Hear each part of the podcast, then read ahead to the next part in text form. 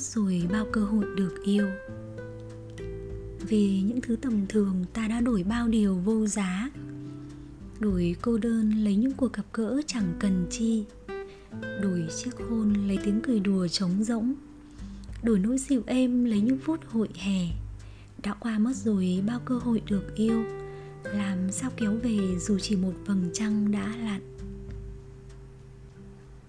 Vừa rồi chúng tôi có dịp gặp lại một cô bạn cũ thời sinh viên.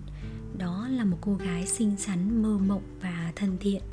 Tôi còn nhớ ngày ấy, đám con trai và con gái chúng tôi đã từng ngồi với nhau nhiều lần ở một quán nước mía và đoán xem cô yêu anh chàng nào trong lớp.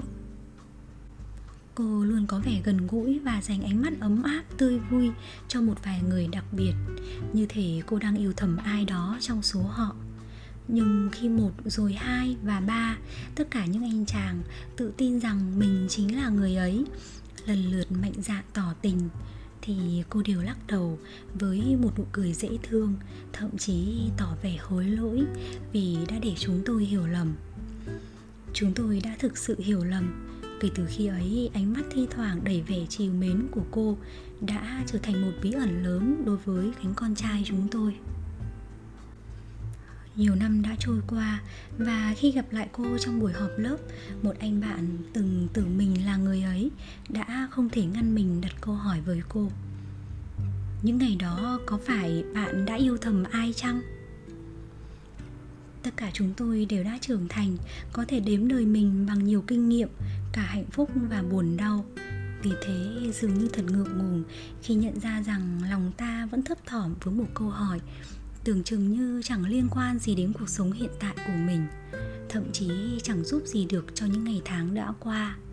Nhưng nó ở đó, từ thuở ta còn khờ khạo, một câu hỏi tò mò đến ngây thơ. Và dù sao đi nữa, nó cũng chứng tỏ rằng mình xứng đáng để được đặt ra câu hỏi, bởi câu trả lời chúng tôi nhận được thật lạ lùng. Phải, cô mỉm cười, tôi đã yêu trong suốt những năm tháng đó. Nhưng chúng tôi ngạc nhiên. Nhưng khi ấy, tôi đã yêu bạn theo cách người ta yêu những thần tượng. Và thật may, tôi đã nhận ra điều đó trước khi cả bạn ngỏ lời. Như một viên sỏi ném xuống mặt ao tĩnh lặng, câu hỏi chúng ta đã yêu những thần tượng của mình theo cách nào, như làm lan ra từng vòng sóng trong mỗi chúng tôi. Nếu thần tượng của chúng ta là một con người thật hiện hữu, thì con người thật ấy phải chăng sẽ là bộ xương của con người mà ta gọi là thần tượng. Chỉ gọi là bộ xương thôi, phần còn lại, da thịt, hồn vía của thần tượng là do chính chúng ta tạo ra. Nó giống như một phép toán vậy. A suy ra B, rồi A cộng B bằng C. A là con người đó, B là những gì mà ta nghĩ rằng người ấy theo suy luận logic cơ bản về sự hoàn hảo thì phải có. Còn C là con người mà ta yêu. Chúng ta bồi đắp vào bộ xương đó những thứ mà ta cho là tương hợp với người ấy, theo tiêu chuẩn và lý tưởng của riêng chính ta. Như kiểu với nụ cười tươi như vậy, hẳn đó là người cởi mở và hào phóng. Một người nói những câu hay ho dường ấy hẳn phải là một người sâu sắc.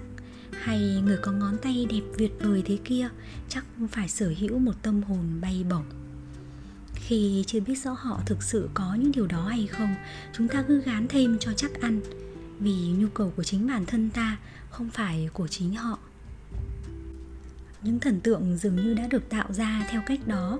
Thoạt tiên chúng ta nghĩ thấy một người với tài năng, vẻ đẹp, sự hiểu biết, lòng tốt, và chúng ta nghiêm nhiên nghĩ rằng họ cũng có lòng tốt, sự hiểu biết, vẻ đẹp và tài năng. Kiểu suy luận đó là một cái bẫy. Con người vốn là một sinh vật chứa đầy những thứ tưởng như không tương hợp. Ví dụ như khi bạn nhìn khuôn mặt khó ưa của tôi, bạn không thể nghĩ rằng tôi là một người hài hước.